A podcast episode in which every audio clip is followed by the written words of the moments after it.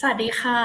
ยินดีต้อนรับเข้าสู่รายการ101 Post Clip คุยข่าวนอกสคริปต์กับวิสุทธิ์คมวัชรพงษ์และกองบรรณาธิการ d101.world ค่ะเรากลับมาพบกันทุกวันพฤหัสบดี 20:30 น.นะคะทั้งทาง Live Facebook และ YouTube ของ d101.world ค่ะวันนี้วันที่ 8 กันยายนค่ะคุณอยู่กับข้าวทิพย์สุดารัตน์พงษ์ศรีใหม่กองบรรณาธิการ d101.world ค่ะค่ะแล้วก็อ้ายภาวันธนาเลิศสมบูรณ์กองบรรณาธิการ d101.world เช่นกันค่ะแล้วก็ที่ขาดไม่ได้ก็คือพี่วิสุทธิ์คมวัชรพงษ์นั่นเองสวัสดีค่ะพี่วิสุทธิ์สวัสดีครับสวัสดีข้าวอ้ายนะฮะแล้วก็เพื่อนๆที่เป็นกำลังใจกันนะฮะเพราะว่าทาง Facebook หรือทาง YouTube นะฮะก็พฤหัสบดีนะมีชัยโยเหรอใครตั้งชื่อมีชัยโยคุณสมคิดที่เขาขอลาพักเพราะว่าติดภารกิจวันนี้เขาฝากชื่อมาค่ะมีชัยโยจากกรณีเอกสารหลุดของคุณมีชัย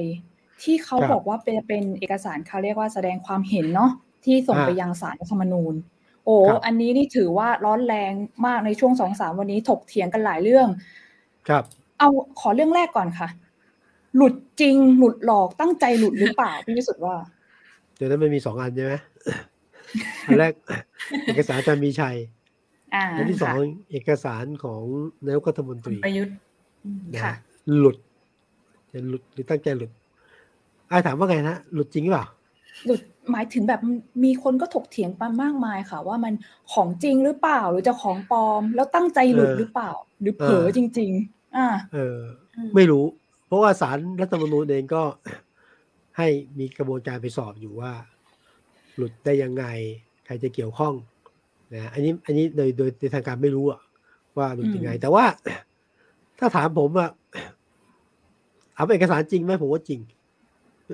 เพราะอะไรไหมฮะไม่มีใครปฏิเสธว่าเอกสารนี้ไม่จริงไม่ใครปฏิเสธนะอาจารย์มีชัยก็ไม่ได้ปฏิเสธนายกไม่ได้ปฏิเสธแล้วคนที่ไม่ปฏิเสธเลยคือรองวิศนุเครืองามดูกฎหมายไม่ได้ปฏิเสธแต่ไม่มีใครบอกว่าของปลอมมีคนบอกว่ามันน่าจะเป็นของจริงด้วยเพราะว่าภาษาที่เขียนเนี่ยอ่านยากหรือก็คือเป็นภาษากฎหมายเนี่ยแหละก็เลยแบบว่าน่าจะของจริงแท้เนี่ยแหละผมว่าของจริงผมว่าของจริงแต่ว่าใครปล่อยนี้ไม่รู้เพราะว่าศาลรัฐธรรมนูญก็เนี่ยก็อยู่ในกระบวนการสืบหาอยู่ใช่ไหมแต่ว่าที่แน่ๆเนี่ยผมคิดว่าอ้ายข้าวผมหรือแม่ค้าขายลูกชิ้นปิ้งเนี่ยคนขายไอติมอะไรเงี้ยนะขายแตงโมเงี้ยขายก๋วยเตี๋ยวไม่รู้หรอกว่าคือคงเป็นล้วงมาไม่ได้ถูกไหม มันต้องหลุดจากคนใกล้ชิดใช่ไหมแต่ว่าเอาอ้างอาจารย์วิศนุก็ไม่รู้นะแต่ว่าเรื่องเอกสารหน่อยว่าก็จะมี9ชุดถึง9ท่านใช่ไหมอาจจะมาถึง9ตุลาการแล้วก็มีเจ้าที่มีทีมงานก็ว่าไปนะแต่สำหรับผมเนี่ยผมไม่ได้สนคือผมให้น้ำหนักน้อยว่าใครทำเพื่ออะไรพอขอคาดเดาได้แต่ว่าจริงไหมผมเลยนะจริง ที่เขาว่าแบบว่ามันมีคนมาปล่อยเพราะว่าอยากจะยั่งกระแสสังคมคือมันมีอยู่สองทฤษฎีนะคะที่อ้ายแบบไปเจอคนเขาบอกว่าตั้งใจหลุดทำไมอย่างแรกเนี่ยเขาบอกว่าอย่างกระแสสังคมดูว่าเนี่ยออกมาเนี่ยยังไงเนื้อหาเนี่ยสรุปสั้นๆก็คือน่าจะได้อยู่ต่ออีกสัก2ปีเนี่ยรับได้ไหมกับอีกอย่างหนึ่งก็คืออีกทฤษฎีหนึ่งบอกว่าหลุดออกมาเนี่ยเพื่ออธิบายให้สังคมเข้าใจว่าเนื้อหาถ้าเกิดจะตัดสินออกมา2ปีเนี่ยมันจะเป็นยังไงมันจะหน้าตาประมาณนี้ใช้หลักการประมาณนี้แหละพี่วิสุทธิ์ว่าไงบ้างคะก็เป็นไปได้แต่ว่าผมก็เชื่อแล้วว่าศาลถ้าเป็นศาลรัฐธรรมนูญคงไม่ใช่วิธีเนี้ยคือแบบด้วยตั้งกระแสสังคมนะแต่ก็เป็นไปได้ที่คนมาปล่อยเพื่อจะเช็คสังคมทำไมไม่คิดอีกมุมนึงล่ะผมคิดแบบมุมการเมืองแหละถ้าจะปล่อยนะก็จะบอกฝ่ายค้านหรือฝ่ายที่อยากให้นายกหลุดอย่าลิงโลดใจไปเนี่ยอย่างน้อย2ความเห็นชัดอ๋องเลยนะอยู่อีก2ปีงั้นอย่าคิดว่าเปิดมาปั๊บนายกจะไม่ได้ทำงานงั้นโปรดเข้าใจตามนี้ด้วยเป็นไปได้ไหมอุ้ยถ้าเกิดมาแนวนี้ก็แอบแนวขี้อวดนิดนึงเบรกเลยอย่าเพิ่งอย่าดีใจไปอย่าทำท่าแบบดีใจเกินเหตุนายกได้กลับมาแน่แต่ว่า การที่บอกว่าได้อยู่ต่ออีก2ปีเนี่ยมันไม่ได้เป็นความลังเลของฝั่งที่สนับสนุนนายกหรอคะเพราะว่ามันมีความขัดตอนเหมือนกันนะคะลังเลคือลังเลที่จะเลือกเป็นถ้าสมมติว่าจะมีการเลือกแคนดิเดตนายกในอนาคตขึ้นมาในการเลือกตั้งน่าจะเป็นการเลือกตั้งถ้าเกิดพรรคพลังประชารัฐอ่ะพี่วิสุทธิ์ยังชูประยุทธ์เป็นแคนดิเดตนายกเนี่ยโอ้ก็ถือว่าตั้งคำถามเยอะเหมือนกันนะคะว่าก็คุณอยู่ได้อีก2ปีอ่ะแล้วมันจะยังไงอันนั้นสเต็ปต่อไปสเต็ปแรกก็คือว่าทำยังไงให้รอดเอาตอนนี้ก่อนเนาะจริงเอาปัจจุบันก่อนเนาะถูกไหมคือโจทย์ใหญ่ตอนนี้เนี่ยเอาก่อนโจทย์ใหญ่คือฝ่ายค้านยื่นไปที่ประธานชวนยื่นศาลรัฐธรรมนูญนะให้ศาลช่วยวินิจฉัยว่านายกหมดอายุขัยการทำงานผมใช้ภาษาชาวบ้านอย่างนี้เถอะ24 สิงหา57นะหมดแล้วนี่คือด่านขอให้ศาลวินิจฉัยนะไล่นายกหยุดทำงานนั้นแสดงว่าถ้าตีความเงี้ยนายกหลุดไงทีนี้ทำไงให้รอดผมคิดว่าในแง่เกมนะคือตอนนี้ไม่ต้องคิดว่าคือเราเนี่ยโอเคอย่างนั้นมันชัดเจนคือรอดมี2ทางอ่ะคือการต่อสู้นั้น1รอดเมื่อนับปี60รัฐธรรมนูญประกาศใช้กับรอดยาวคือปี62ที่นายกเป็นนายกรอบ2แต่ว่าหลายคนจะผิดคาดนะผมคนเนี่ยเอาว่าอาจารย์มีชัยก็ส่งหนังสือไปถ้าเป็นจริงนะค่ะนายกเริ่ม60นะฮะแล้วหนังสือนายกที่หลุดออกมาเนี่ยถ้าเป็นจริงนะก็ตีความประมาณว่าเริ่ม60แปลว่าอะไรไหมฮะแปลว่าไม่ต้องคิดรอด60ไม่ต้องคิดรอด62แล้ว62มันยาวไปแล้วมันก็ดูลำบากเอากึ่งกลางเนี่ยกึ่งกลางนี่แหละดังนั้นสเต็ปของข้าพูดเนี่ยโอเคแต่ว่าตอนนี้ผม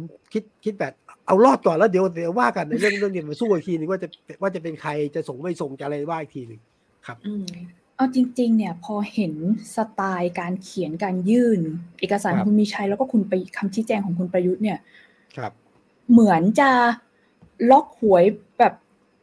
คำตัดสินแบบเราเห็นวี่แววแล้วแน่ๆว่าเขาน่าจะตัดสินออกมาแนวนี้เลยหรือเปล่าคะ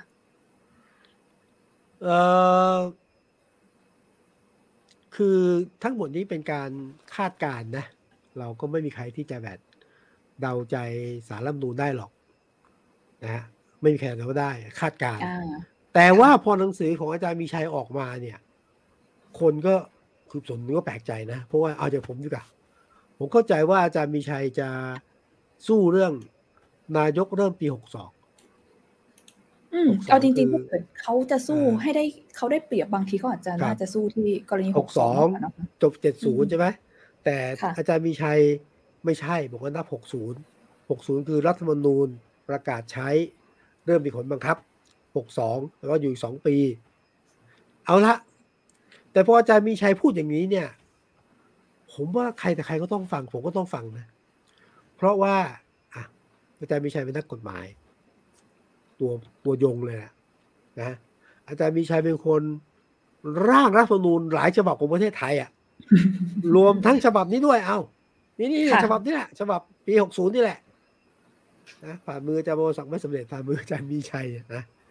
คือระดับเสียระดับออกและระดับที่เราก็รู้ว่าอาจารย์มีชัยเนี่ยเป็นบุคลากรเป็นบุคคลที่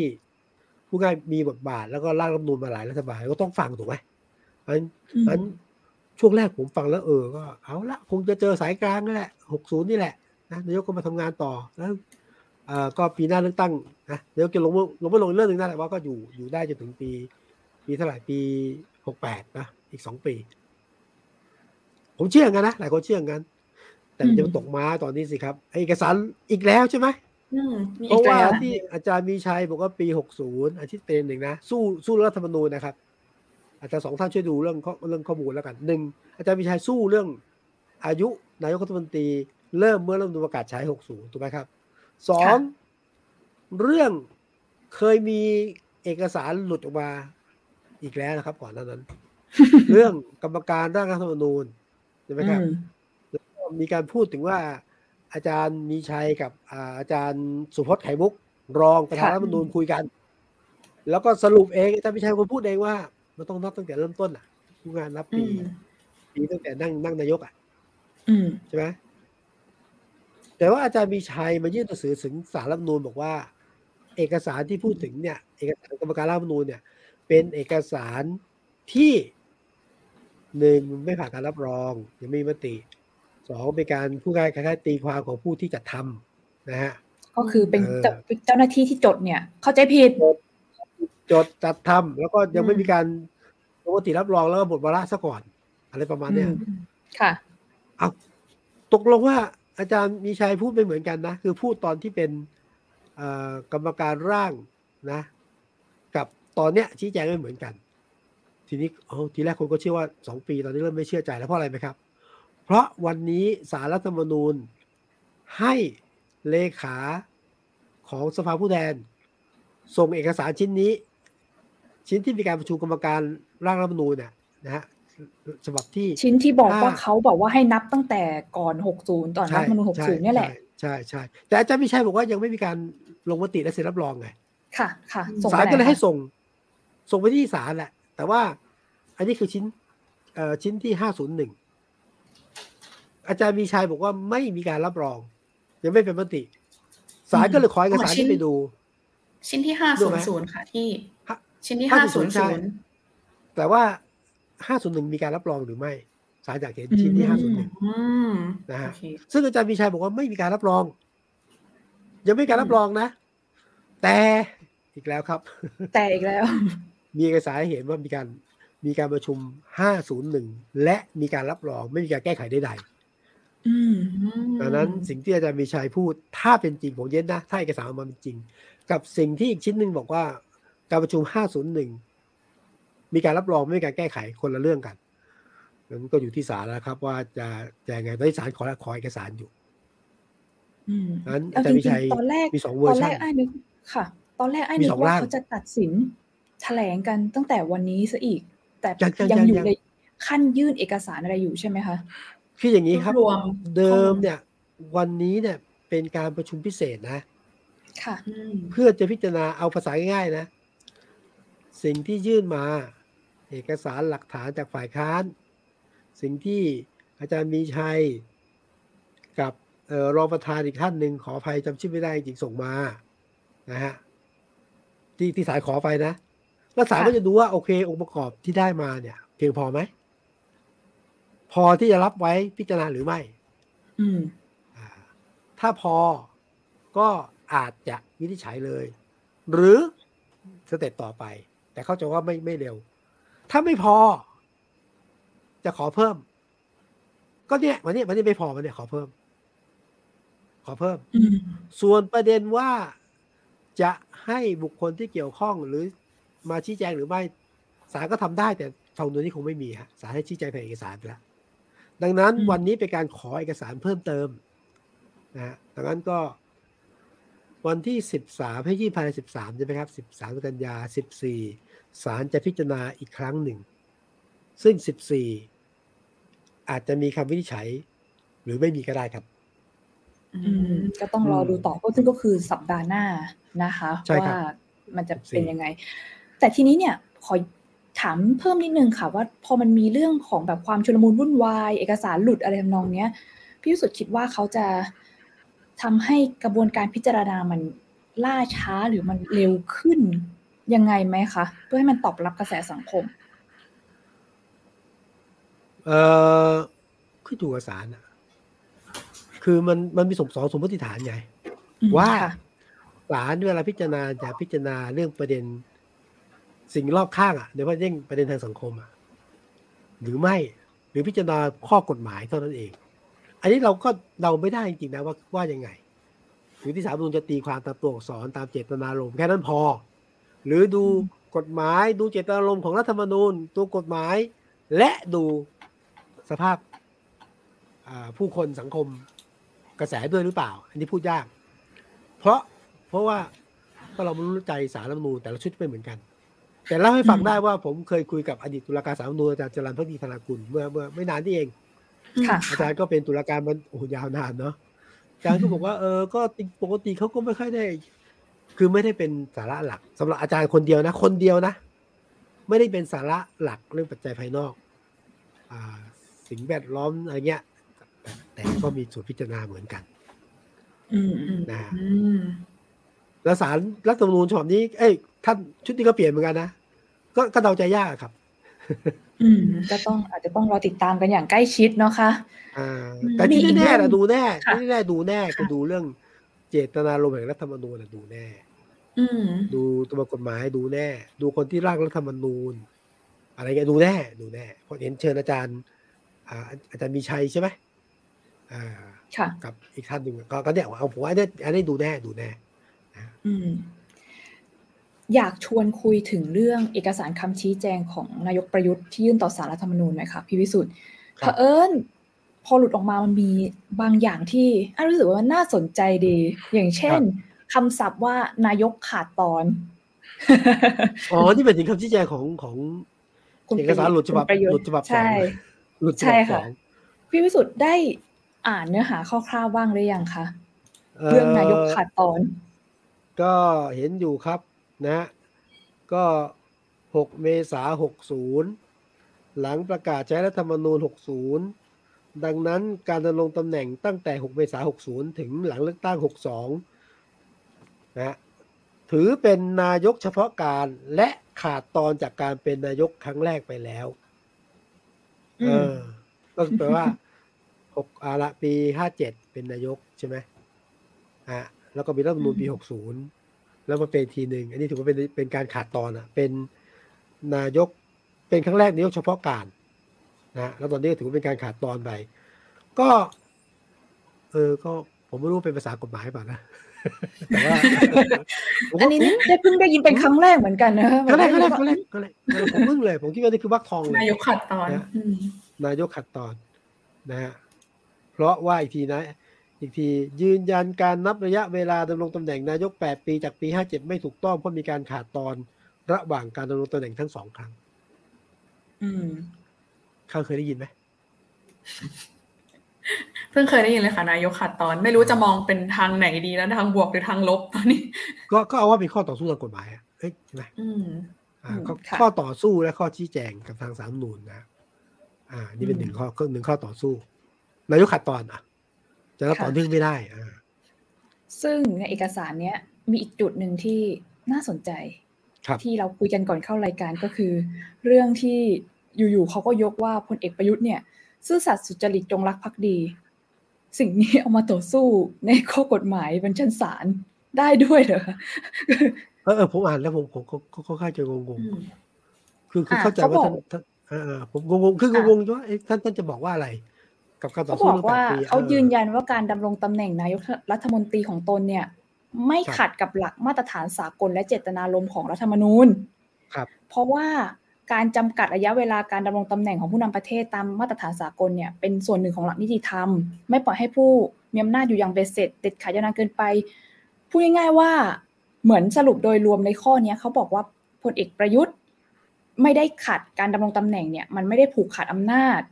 แถมเขายังเป็นคนดีมีศีลธรรมป้องกันคนทุจริตอีกด้วยแอบงงอันนี้แอบงงเหมือนกันนะคะแต่ก็คิดว่าเป็นขอโทษทีค่ะซิกเนเจอร์ของนายกทหารเหมือนกันว่าเขาก็จะเน้นเรื่องคุณสมบัติซื่อสัตย์สุจริตจงรักภักดีอย่างที่เคยเห็นมาโดยตลอดถูกผมว่าเธอก็พูดถูกแต่ว่าผมก็ยังงงว่ามันตอบโจทย์8ปียังไงจริงเขาอาจจะแบบบอกว่าที่เราอาจจะเคยคุยกันในรายการไว้ตอนคร่าวๆที่แล้วที่เขาว่าจริงๆเนี่ยถ้าเกิดนายกประยุทธ์บริหารประเทศได้ดีเราอาจจะไม่มีประเด็นเรื่องนี้ก็ได้เพราะว่าคนก็อยากให้อยู่ต่อไปเรื่อยๆเป็นไปได้ไหมคะที่จะเอาข้อ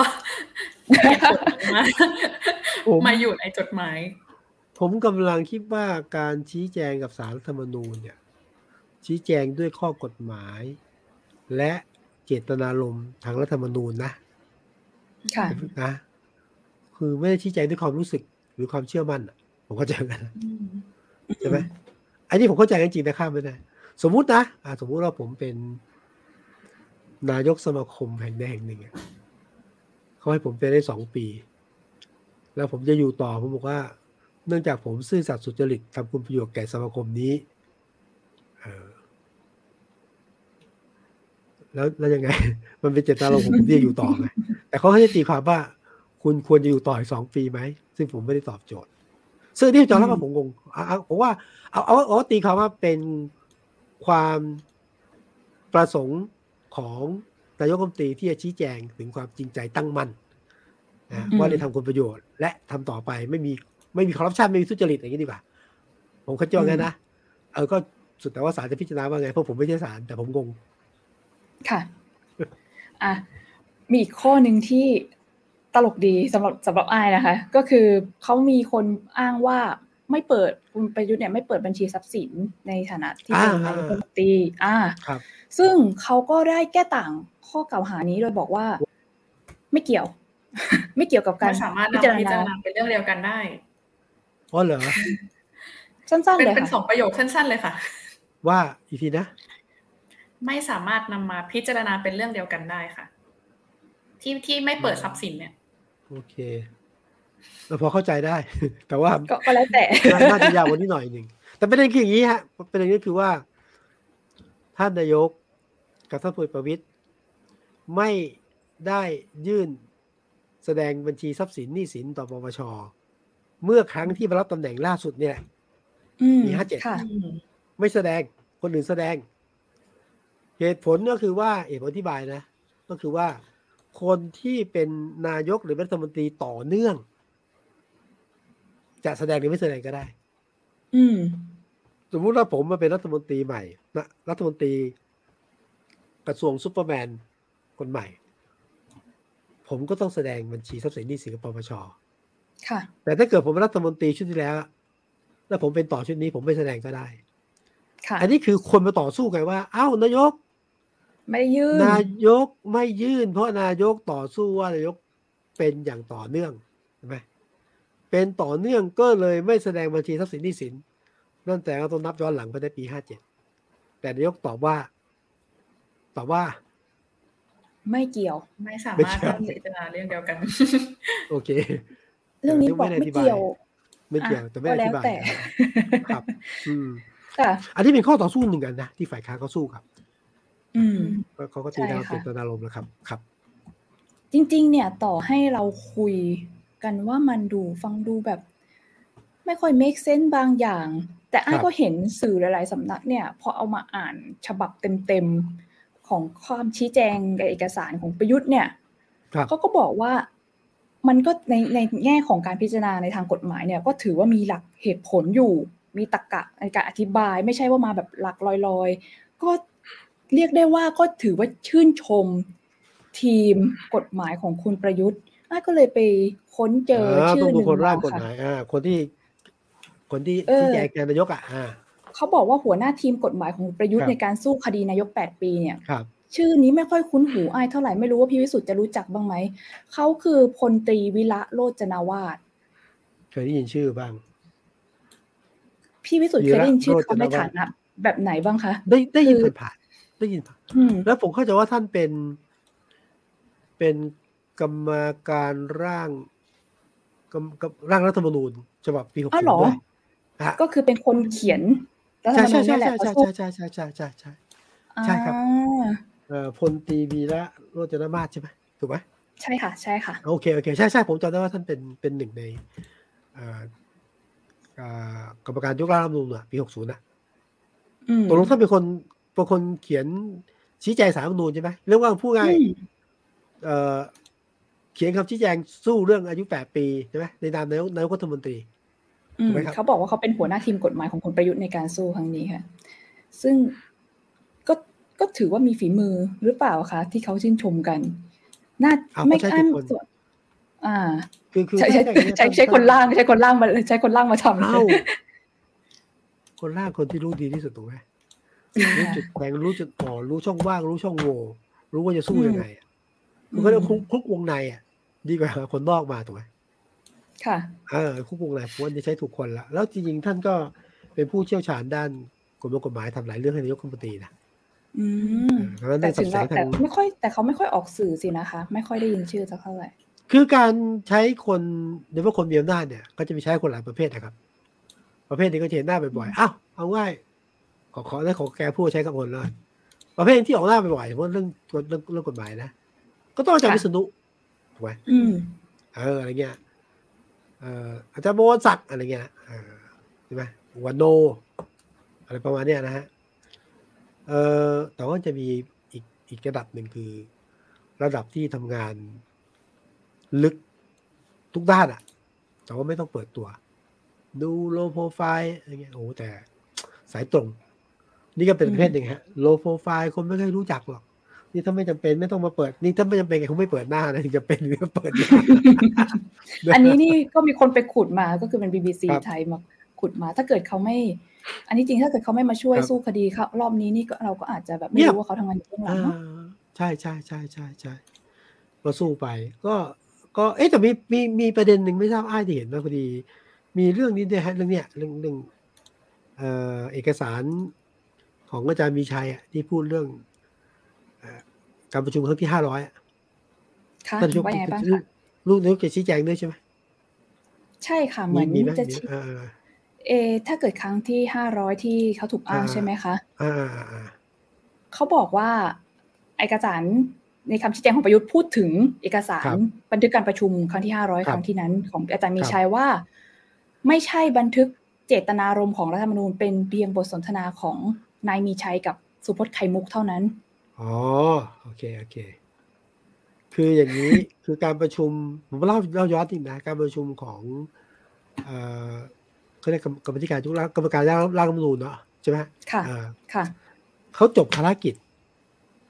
เมื่อปี60แล้วก็มีการประชุมต่อเพื่อเขาเรียกไงฮะยกร่างเจตนารมณ์ของรัฐธรรมนูญอ่ะพูดง่ายว่าพอร่างเสร็จใช่ไหมก็มานั่งตีความมาต่อไง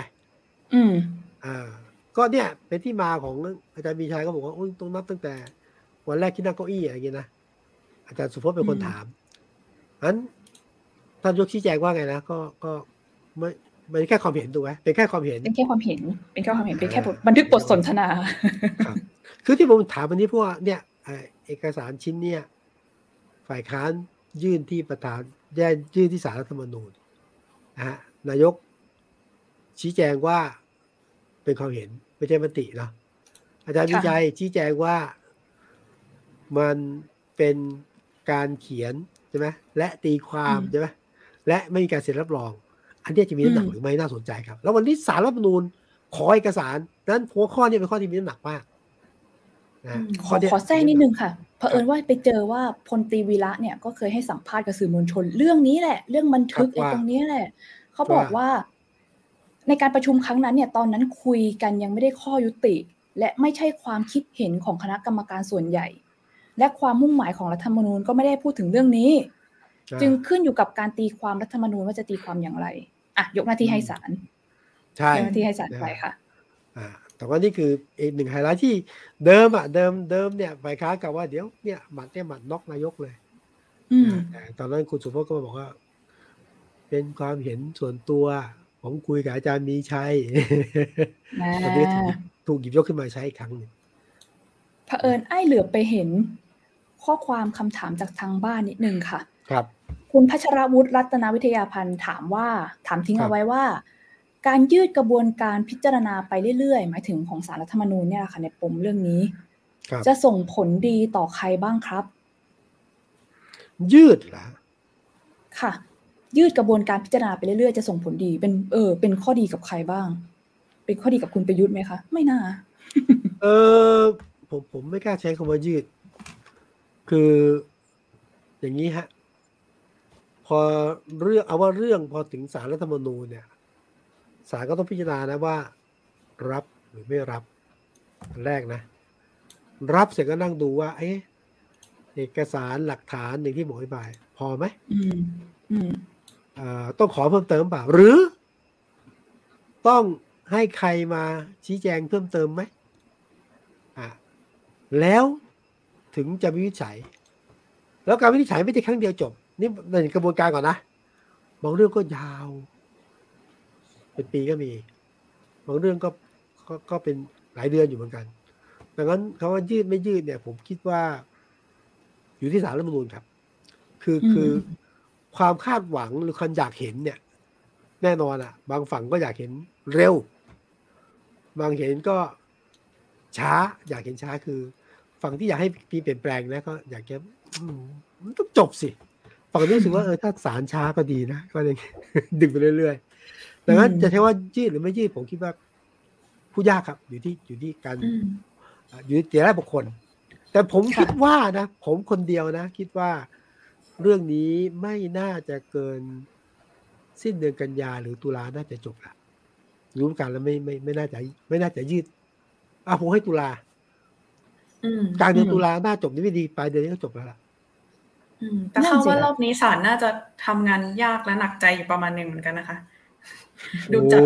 เอกสารทั้งเสียงประชาชนทั้งนู่นนี่คราวที่แล้วยังคะแนน 5-4 เลยคราวนี้เนี่ยไอ้ใครยกโลกทิ้งนะรู้ไหมฮะคราวที่แล้วนี่ให้หยุดให้โอ้ยรับเรื่องไว้คะแนนเอกฉันท์ถูกไหมรับเรื่องไหมรับเอกฉันท์หยุดปฏิบัติหน้าที่ไหม 5-4 ชนะ1นะรอบนี้นี่ผมว่าหนักผมหนักผมว่าศาลก็ต้องใช้วิจารณญาณเยอะเพราะว่าไม่ว่ายังไงก็ถูกวิจารณ์ถูกไหมอันนี้ก็ถูกครับเห็นเขามีการเล่นพนันขันต่อด้วยน้ำแก้วโอเลี้ยงแก้วอะไรนะจริงเหรอคะพนันโอเลี้ยงกี่แก้วเนี่ยว่าได้เท่าไหร่แต่ว่าผมเท่าที่ผมเงี่ยหูฟังเนี่ยไม่มีใครบอกว่าคะแนนแบบเอกฉันท์นะและเฉียดฉิวอ่ะคงขึ้นอยู่กับดุลยพินิจของตุลาการแต่ละคนนะคะแต่พูดถึงรัฐธรรมนูญเนี่ยมีอีกเรื่องนึงที่อยากชวนคุยค่ะเรื่องแก้รัฐธรรมนูญที่เพิ่งผ่านไปตัดอำนาจสว.เหรอใช่ค่ะร่างของประชาชนตัดอำนาจสว.ปิดสวิตช์สว.แต่ว่าโดนปัดตกอีกแล้วครับ ไม่รู้ว่าได้ข่าวกันบ้างไหมคะแต่ว่าเป็นการปัดตกเห็นพี่วิสุทธิ์คุยกับไอ้คร่าวๆว่าจริงๆเนี่ยมันมีหลายเรื่องใช่ไหมคะแต่ว่าเขาปัดตกหมดเลยไม่แน่ใจว่ามีเรื่องไหนกันบ้างมีอยู่สี่ฉบับนะการแก้รัฐธรรมนูญรอบนี้นะครับรอบนี้นะฮะคนจะไปโฟกัสเรื่องตัดอำนาจสวในการเลือกนายกรัฐมนตรีนะฮะจริงๆมี4ฉบับทีนี้ที่ผมช้าเพราะว่าผมโน้ตไปแล้วหายไปไหน นี่สารภาพว่าโน้ตไปแล้วหายไปไหนเนี่ยมี4ฉบับเดี๋ยวนะครับเหมือนข้าวจะช่วยผมเปล่าเนี่ยดูสิเนี่ยเหมือนข้าวพอจะเห็นอยู่นะคะว่ามีครับสักครู่นะคะจำได้ว่ามีตัดอำนาจสวมีหนึ่งคือนายกสวที่มีเรื่องนายกต้องมาจากสสเท่านั้นกับแบบสิ่งแวดล้อมหรืออะไรสักอย่างถูกต้องไหมคะกับอีกเรื่องนึงจับไปได้มีอย่างเงี้ยเอาว่างี้มีการแก้รัฐธรรมนูญเนี่ยรอบนี้4ฉบับค่ะฉบับที่1ถึง3เสนอโดยพรรคเพื่อไทยฉบับที่1ว่าด้วยสิทธิชุมชนสิ่งแวดล้อมไม่เกี่ยวกับการเมืองนะพูดถึงประเด็นเรื่องสิ่งแวดล้อมสิทธิชุมชนถ้าเป็นเรื่องคดีเรื่องสิ่งแวดล้อมจะต้องมีองค์กรมาช่วยกันดูแลตรวจสอบมีอะไรต้องมีศาลพวกนี้นะตกฮะไม่เอาไม่เอาค่ะฉบับที่2ก็เสนอโดยพรรคเพื่อไทยเป็นเรื่องสิทธิกระบวนการยุติธรรมและสิทธิทางสาธารณสุขสิทธิขั้นพื้นฐานของประชาชนเรื่องสาธารณสุขเนี่ยตกครับฉบับที่3เป็นเรื่องอันนี้เป็นเรื่องการเมืองแล้วอ่ะเป็นเรื่องนายกต้องเป็นสสอันนี้ตกอันนี้เราเข้าใจได้นะส่วนฉบับที่4ที่รู้ว่าความหวังน้อยแต่หลายคนก็ลุ้นก็คือว่าการตัดอำนาจสวจากการเลือกนายกรัฐมนตรีสรุปว่า4ร่างเนี่ยนะสวตีตกหมดสสบางส่วนไม่เห็นด้วยที่ตกหมดเพราะว่าอะไรตกเพราะว่าเรื่องแก้ไขรัฐธรรมนูญเนี่ยก็มีหลักเกณฑ์อย่างนี้ครับแก้รัฐธรรมนูญต้องทำร่วมกัน2สภาค่ะสสและสวทำร่วมกันอันที่1นะครับอันที่2ถ้าจะแก้ได้นะต้องคะแนนเสียง2สภารวมกันแล้วเกินกึ่งหนึ่งนะฮะสสกับสวรวมแล้วเกินกึ่งหนึ่งสมมุติคะแนนเกินอีกนะยังไม่พอนะฮะสวต้องเห็นด้วย1ใน3คือ84เสียงถึงจะผ่านสมมุติว่าเกินกึ่งหนึ่งแล้วนะโอ้คะแนนเกินสวบอกไม่เอาด้วยไม่ถึง84 ตกอันนั้นเราเข้าใจได้นะเพราะว่าคุณจะไปตัดอำนาจสวนะคุณจะไปตัดอำนาจสวจากการเลือกนายกรัฐมนตรีสวยังอยู่นะอยู่ครบเทอมนะแต่ว่าอำนาจเลือกนายกก็ไม่เอาขอได้ไหมรอบหน้านั่นสิแล้วเป็นไง จริงๆก็อาจจะทำความเข้าใจไม่ยากนะคะแบบว่า คนเขาก็ไม่อยากเสียอำนาจที่ตัวเองมีนิดนึง ไม่นิดอะเยอะ นี่ถือว่าเลือกนายกได้สองรอบเลยนะคะนั่นสิค่ะคือรอบ4ปีที่แล้วรอบข้าบอกกี่รอบนะ2เพราะว่าเวลาของสวรอบนี้ก็คือ5ปีใช่ไหมคะก็ถือกับว่ารอบที่แล้วเลือกไปแล้วก็คือคุณประยุทธ์แล้วเดี๋ยวมีรอบหน้าอีกรอบนึงถูกต้อง2รอบแน่นอนไม่มีใครอยากเสียอาจจะ3นะอาจจะ3ได้เลยเหรอคะอ้าวสมมุตินะครับเกิดนะนายกลาออกหรือยุบสภาเดือนนี้เดือนหน้าเนี่ยถูกไหมค่ะนายกลาออกสิครับหรือหลุดจากตำแหน่งนะฮะค่ะต้องมีการสรรหานายกคนใหม่สมมติศาลบอกว่าหมดแล้วกรณีนี้นายกไม่ได้ไปต่อละนายกไม่ได้ไปสมมติทั้งนั้นนายกไม่ได้ไปต่อละทำไงฮะต้องมีการสรรหานายกใหม่รอบแรกคือเข้าไปที่สภาผู้แทนราษฎรและสวเลือกได้จบค่ะตามรายชื่อที่มีอยู่ตอนนี้เหลือ2คนเองคือใครอ่ะคุณอนุทินกับคุณชัยเกษมค่ะใช่ค่ะซึ่งแน่นอนเป็นไปไม่ได้ถูกไหมอันนี้เรื่องความจริงเป็นไปไม่ได้หรอกพอรอบแรกไม่ผ่านก็ต้องขอมติเอาบัญชีคนนอกมาก็ต้องผ่านเสียงสวนายกนี่ได้เลือกนายกรอบที่2แล้วสมมติพอผ่านไปหมดวาระนะเลือกตั้งทั่วไปได้เลือกอีกรอบ3รอบนะแล้วก็ถึงมีกรณีแบบหลุดขึ้นมากลางคันแบบนี้นะคะนี่มีความเป็นไปได้กูอยากกินมารอบเดียว2รอบพูดอย่างนี้ผู้เห็นอำนาจชัดเลยว่าเขากลุ่มหมากสำคัญจริงๆนะคะใช่ครับแล้วก็การจะพยายามที่จะแก้อำนาจสวเนี่ยลดอำนาจสวไม่ใช่ทำครั้งนี้ครั้งแรกนะทำมาแล้ว6 ครั้งไม่ผ่านเลยสักครั้ง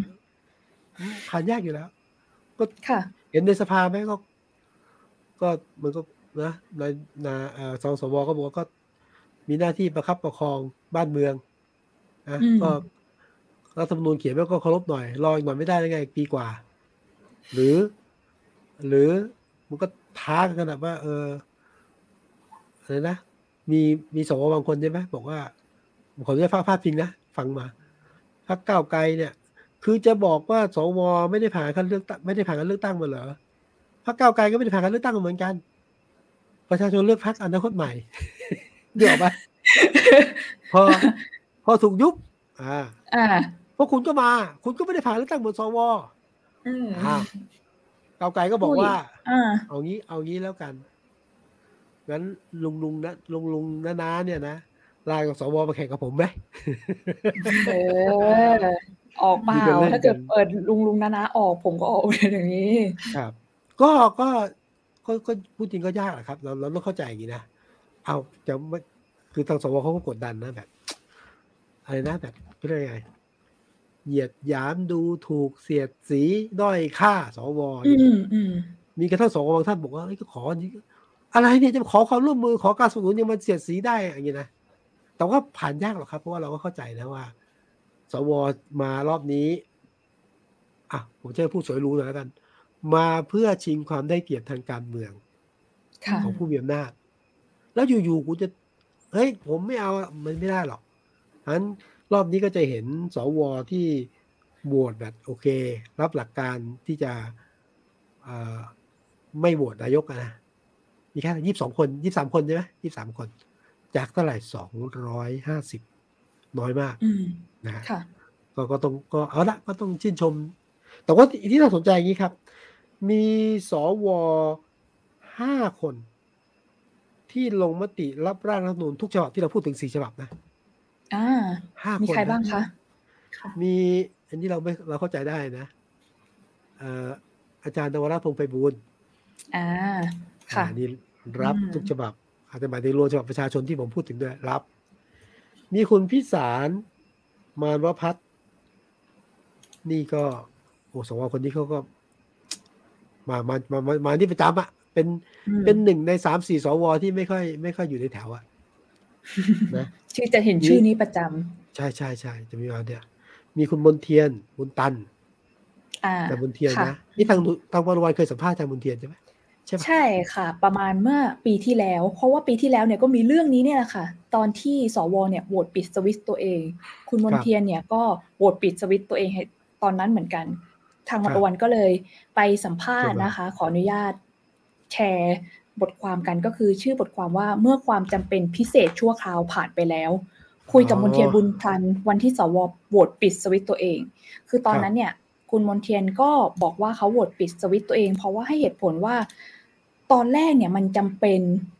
จริงๆที่จะต้องมีสวช่วยในการเปลี่ยนผ่านแต่ว่าตอนนี้เนี่ยความจำเป็นพิเศษชั่วคราวตอนเนี้ยมันผ่านไปแล้วแล้วสวควรจะแบบลดอำนาจหน้าที่กลับมาอยู่ในที่ในทางของตัวเองไม่ต้องไปช่วยเรื่องการเมืองขนาดนี้อีกก็เป็นเหตุผลของเขาซึ่งก็ตามอ่านได้ที่ของ101นะคะแต่ว่าจุดยืนก็ยังมั่นคงนะคือไม่เปลี่ยนแปลงใช่ไหมครับนะฮะมีคนหนึ่งสว.อนุศาสตร์สุวรรณมงคลนะฮะคนนี้ก็เจ้าประจำนะก็คือค่อนข้างจะเป็นสว.เสียงส่วนน้อยเหมือนกันแล้วอีกคนหนึ่งก็วันชัยสอนศิริฮะทนายความ5คนนี่ผมชื่นชมนะอย่างน้อยก็เอาละบวชรับทุกอะไรทุกฉบับส่วนอีก22คนก็คงเห็นชื่อกันอยู่บ้างเนาะมีครูหยุยมีใครมีหมอพรทิพย์มีคำนวณสิทธิสมานอะไรเงี้ยนะค่ะตอน22คนก็ไม่ผ่านนะก็ต้องสู้ต่อไปแต่ว่ารอบนี้เห็นว่าทางพรรคเพื่อไทยกับพรรคก้าวไกลก็บอกว่าคือรู้ละว่าไม่ผ่านนะแต่ก็ต้องสู้เพราะว่าประกาศไปแล้วไงว่าเป็นสู้เพื่อจะเปลี่ยนแปลงรัฐธรรมนูญนะแล้วก็รอบหน้าหาเสียงใช้ประเด็นนี้ในการขับเคลื่อนต่อไปนะแต่เรื่องนี้ไม่ใช่เรื่องการเมืองอย่างเดียวนะผมเน้นนะผมเน้นรัฐธรรมนูญไม่ใช่เรื่องแค่สวอำนาจอะไรเงี้ยไม่จำได้ไหมตอนแก้รัฐธรรมนูญมันมีหลายเรื่องนะค่ะที่สุดได้มาแค่2เรื่องนะบัตรเลือกตั้งกับอันนี้สวเงี้ยนะแต่จริงมันมีเรื่องนี้มันมีเรื่องการส่งเสริมประชาธิปไตยระดับชุมชนเรื่องการแข่งขันขององค์กรชาวบ้านเรื่องการแข่งขันขององค์กรด้านสิ่งแวดล้อมเรื่องสุขภาพสาธารณสุขที่เนี่ยต้องมีองค์กรกลางหรือหน่วยงานกลางนะที่รักษาบาลานซ์สมดุลกันนะอันนี้คือรัฐธรรมนูญเหมือนกันนะแต่ว่ามันไม่ได้อยู่ในสายตาของนักการเมืองก็ผมว่าเป็นภาระที่ต้องช่วยกันประชาชนมีสิทธิ์เสนอรัฐธรรมนูญได้นะอย่างรอบนี้เรื่องตัดสวิตช์สวนี่อาจารย์สมชัยศรีสุทธิยากรและชาวบ้านเสนอเป็นร่างของประชาชนเขาที่แล้วก็มีร่างไอลอใช่ไหมไอลอใช่ค่ะอาจารย์จรกับทางไอลอเนี่ยก็นั่นแหละคือส่วนใหญ่ก็เป็นร่างของประชาชนกันแต่คือถึงแม้จะแพ้สำหรับผมนะถึงแม้ร่างกฎหมายหรือร่างนูนของประชาชนจะแพ้เนี่ยแต่มันก็แสดงให้เห็นว่าเฮ้ยประเด็นของสังคมเนี่ยของชาวบ้านเนี่ยมันไม่ควรถูกมองข้ามนะวันนี้แพ้วันหน้าก็อาจจะแพ้แต่มันต้องมีวันชนะสักวันหนึ่งและถ้ามองในแง่ดีนะในครั้งแรกในประเทศไทยบางที่รัฐธรรมนูญฉบับชาวบ้านถูกนำไปพูดในสภาเมื่อก่อนก็ไม่เคยมีนะถ้ามองในแง่แบบอย่าเพิ่งท้อช่วงหลังๆนี้บ่อยด้วยค่ะเรื่องของร่างระบบประชาชนก็คิดว่าเรื่องตัดอำนาจสวน่าจะมีเรื่องราวอีกเยอะน่าจะต้องก่อสู้กันอีกเยอะนะคะขอขยับมาคุยเรื่องในสภาบ้างก็ไม่เชิงในสภาเท่าไหร่แต่ว่าเป็นตำแหน่งรมชในสภาเพราะว่าคุณนิพนธ์บุญญามณีลาออกพี่วิสุทธิ์ได้ยินข่าวไหมคะเข้าได้ยินข่าวไหมคะข่าวก็ตามอยู่ใช่ไหมต ตามอยู่ค่ะก็คือหลังจากที่มีคดีความในตอนนั้นนะคะคดีความแล้วก็คุณนิพนธ์เนี่ยก็ได้ประกาศลาออกเพราะว่าในตัวกฎหมายเนี่ยก็คือระบุเอาไว้ว่ารัฐมนตรีไม่ควรแบบมีเรื่องเกี่ยวกับคดีความเนาะก็คือเป็นเรื่องเกี่ยวกับเรื่องทุจริตด้วยดังนั้นคุณนิพนธ์ก็เลยตัดสินใจลาออกเพื่อที่จะพิสูจน์ตัวตนด้วยว่าต้องการทำให้เห็นว่าจริงๆก็พร้อมที่จะไปดำเนินคดีตามกฎหมายหรือว่าเข้าสู่กระบวนการยุติธรรมค่ะครับอันนี้ก็เป็นเรื่องแบบคาราคาซังอ่ะคือคุณนิพนธ์เป็นนักการเมืองระดับชาติมาก่อนนะเป็นตัวเป้งของประชาธิปัตย์อ่ะแล้วตอนหลังก็ไปเล่นการเมืองท้องถิ่นอบจนะ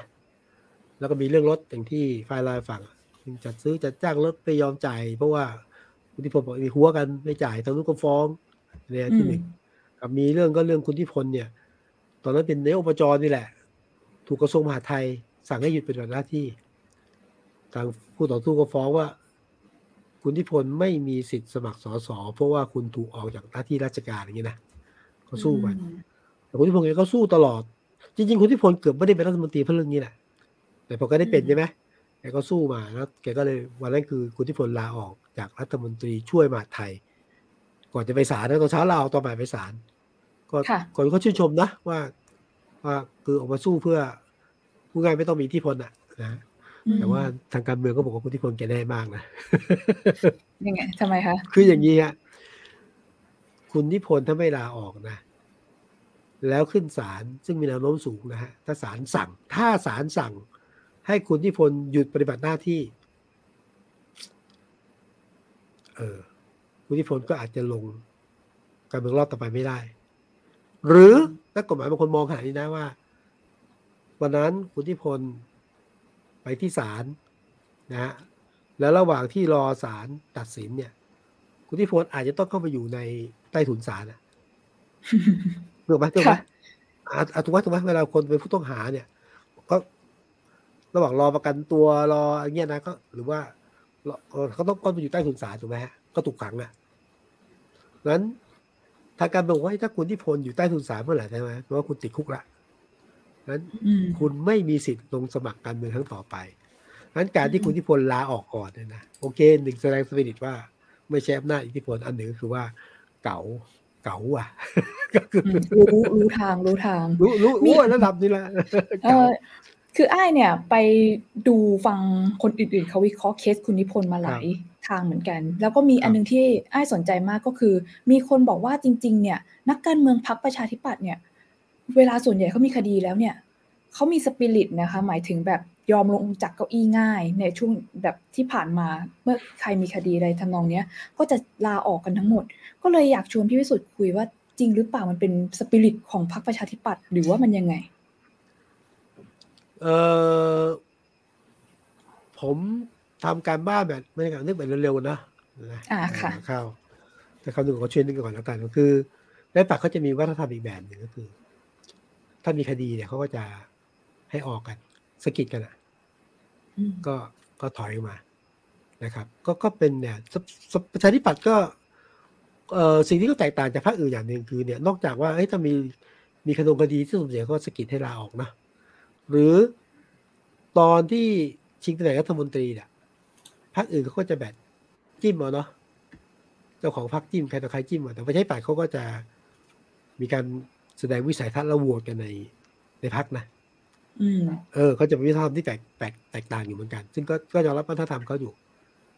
ส่วนที่แสดงสปิริตโดยการออกก็มีสองแบบคือหนึ่งเป็นสปิริตอ่ะสองก็คือว่าเฮ้ยโดนขวางนะไม่ใช่อย่าไปในเขตขวางคลองพวกรออยู่โอ้ยอย่างนี้แสดงว่าพรรคประชาธิปัตย์ตอนนี้น่าจะกุ่นรอดูว่าใครจะขึ้นมาแทนคุณมี3ชื่อมี3ชื่อรออยู่ไม่จริงเหรอคะแง้มให้ฟังได้มั้ยเนี่ยเต็งสุดๆเลยนะน่าจะเป็นคุณเดชอิทธิ์คุณเดชอิทธิ์จะได้ที่เป็นรองหัวหน้าพรรคประชาธิปัตย์คนล่าสุดจากภาคใต้อ่ะคนนี้มาแรงคนนี้เขามีรายชื่อตั้งแต่ไม่ใช่รายชื่อมีข่าวว่าจะได้เป็นตั้งแต่ช่วงย้อนไปช่วงพี่ฝ่ายไม่ต้องใจจำได้ไหมครับที่คุณรัฐมนตรีพม.พัฒนาสังคมและความยุติไกลเลิกอ่ะที่มีข่าวว่าจะได้ตำแหน่งน้อยที่สุดอ่ะตอนนั้นค่ะ แล้วเขาจะเล่นกันเองอ่ะเล่นสอยกุญติแล้วถ้าเกิดกุญติร่วมมาเนี่ยกุญติขึ้นแทนรอบนี้ก็มีชื่อกุญติติดอยู่มีคุณนฤทธิ์จากช่วยพาณิชย์ทำท่ารอๆอยู่แล้วคนนึงคุณตั้นมีชิดอยู่ไงคุณตั้นจิตพัฒน์อ่ะเขาก็รออันนี้ก็รออยู่อุ้ยรอเยอะอยู่เหมือนกันนะเนี่ยอุ้ยเยอะภูมิใจไทยข้าวจำได้ภูมิใจไทยมีรัฐมนตรีช่วยคนหนึ่งใช่ไหมคุณกนกวรรณใช่ไหมลุกกนกวรรณวิลาวันนั่นแหละเรื่องลุกที่เขาใหญ่แต่คนนั้นเขาไม่ออกใช่ไหมคะเขาแบบไม่ออกศาลสั่งพักไม่ใช่เขาพักศาลสั่งพักไม่ทันแล้วศาลสั่งพักคนนั้นก็เนี่ยก็เลยนำมาซึ่งคำถามว่าเอ้าเนี่ยคุณนิพนธ์ลาออกคุณกนกวรรณก็โดนศาลสั่งพักไม่ปรับรัฐมนตรีละปรับซะเลยอ่ะยังมีตัวอีกบ้างของคุณธรรมนัสกับคุณอาจารย์แมนอีกอ่ะปรับเลยสิอะไรอย่างงี้นะปรับได้ไหมคะสำหรับนายกรักษาการได้ไม่ได้ประเด็นนึงแต่ว่าพี่ป้อมของน้องๆเขาก็พูดแล้วนะว่าผมไม่ปรับรอนายกกลับมาก่อนก็เลยสยบความเคลื่อนไหวพักหนึ่งแต่ว่าตอนจริงๆจะไล่ฟังว่าไม่ว่าประชาธิปัตย์หรือภูมิใจไทยอ่ะผมไม่ต้องกลัวไม่มีคนไปร่วมตีแทนนะเขาพร้อมแล้วเพราะว่าเปิดศึกกันแล้วเป็นยาวเหยียดก็เปิดศึกกันแล้วมีก็มีอยู่นะครับก็นี่คือสีสันการเมืองแล้วใกล้ๆเลือกตั้งก็จะมีเรื่องเนี่ยก็ช่วงนี้ถ้าสังเกตก็จะมีการรวมพรรคยุบพรรคควบรวมพรรคอะไรพรรคก็จะ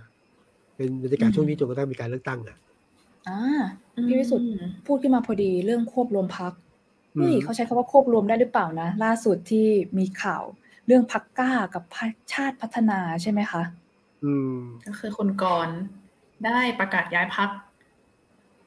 หัวหน้าพรรคก้าประกาศลาออกกับ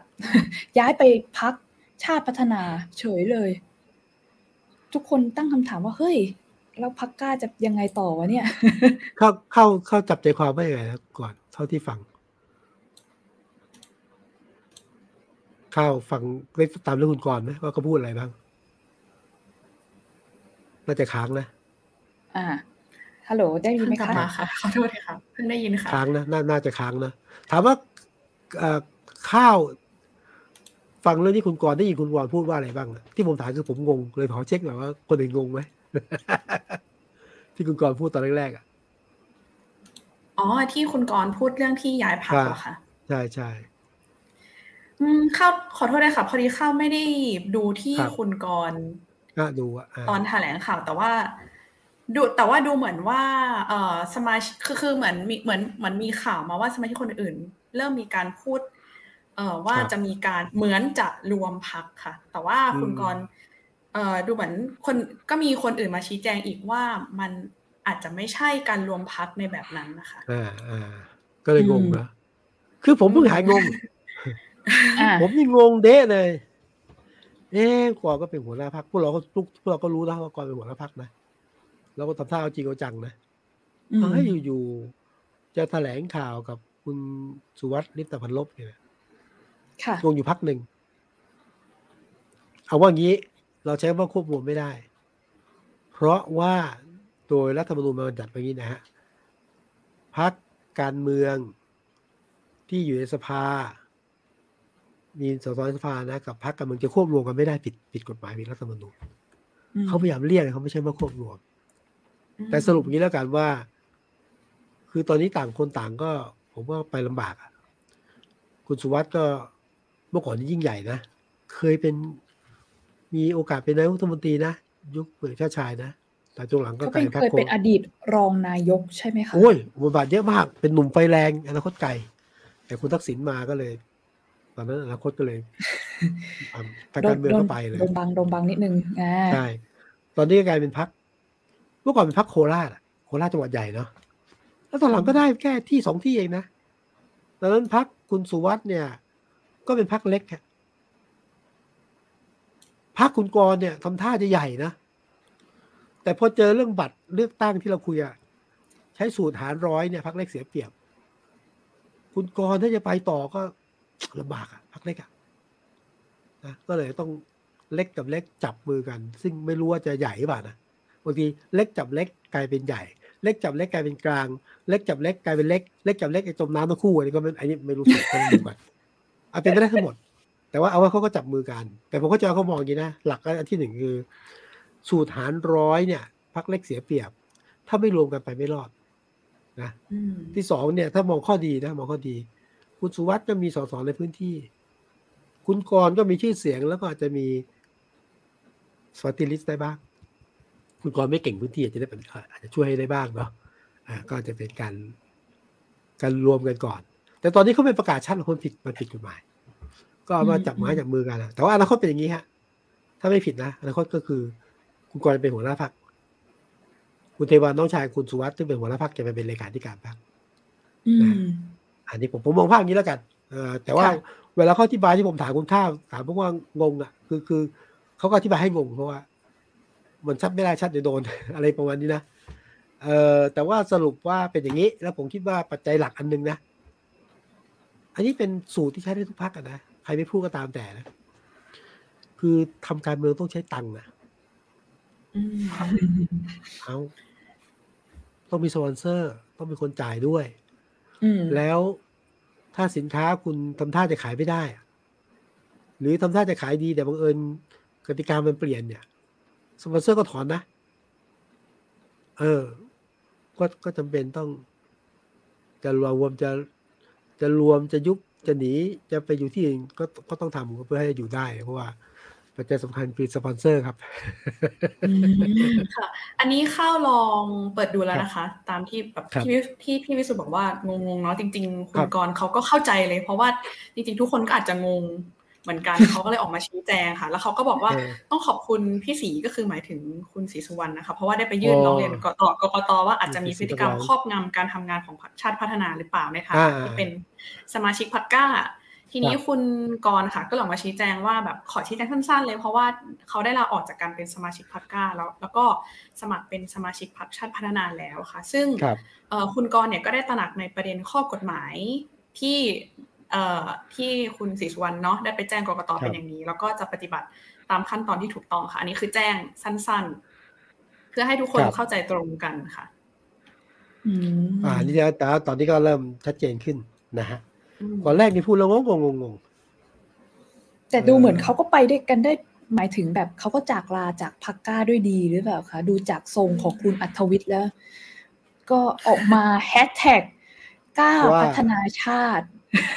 โพสผ่านเฟซบุ๊กสั้นๆวันที่2กันยาหลังจากที่มีข่าวเนี่ยว่าผมเชื่อมั่นพี่กรณ์มันเป็นการรวมเอาความแข็งแกร่งประสบการณ์ทางด้านเศรษฐกิจแล้วก็การเมืองมาไว้ที่เดียวกันแล้วก็มีแฮชแท็กกล้าพัฒนาชาติมีคนแซวว่านี่อาจจะเป็นชื่อพรรคใหม่ก็ได้นะคะพี่วิสุทธ์บางทีหลังจากเขาควบรวมกันแล้วหมายถึงขออภัยแต่เรียกควบรวมไม่ได้มีการเปลี่ยนโฉมรีแบรนด์กันใหม่แล้วเราอาจจะได้มีแบรนด์กล้าพัฒนาชาติขึ้นมาใหม่ก็ได้เป็นไปได้และเป็นไปไม่ได้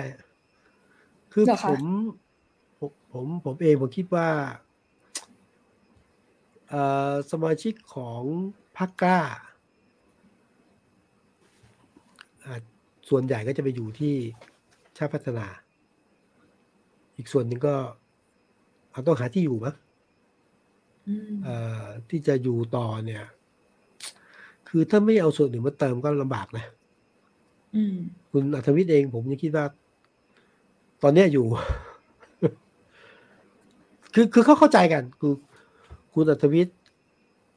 กับคุณกรณ์เข้าใจกันอยู่แล้วค่ะเข้าใจมากด้วยว่าอยู่ต่อก็มันก็ไม่ค่อยได้งั้นก็ลองดูฮะพรรคกล้าจะเอาไงแต่ผมคิดว่าส่วนใหญ่ไม่น่าจะอยู่ต่อก็ขนาดเนี่ยคุณกอบศักดิ์สภาวะสุซึ่งเคยเป็นรัฐมนตรีเคยเป็นขุนคลังเศรษฐกิจของประชาธิปัตย์นะตอนหลังมาอยู่กับพรรคกล้านะก็ต้องตามเป็นประธานยุทธศาสตร์พรรคกล้าเขาไปด้วยใช่ไหมคะไปด้วยทีนี้อย่างนี้ให้ลองจับตาอย่างนี้นะครับข้าวเพราะว่าตรงนี้มันจะมีข่าวอีหลังนี้จะมีข่าวนี้นะโอเคข่าว8ปีข่าวรัฐธรรมนูญคงจบไปละข่าวอะไรเงี้ยแต่ว่าช่วงหลังจะมีข่าวเงี้ยข่าวพรรคนี้รวมพรรคนี้อะไรเงี้ยพรรคเล็กจะไปต่อได้หรือไม่ได้มันจะเป็นอย่างเงี้ยครับว่า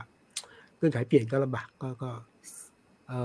เล็กจิ๋วนี่ก็ลำบากนะพักเล็กแบบเล็กที่ชอบกินกล้วยอ่ะก็เดี๋ยวต้องหาสวนกล้วยใหม่แล้วก็ซึ่งเพราะว่าไม่ซื้อของให้อยู่นะ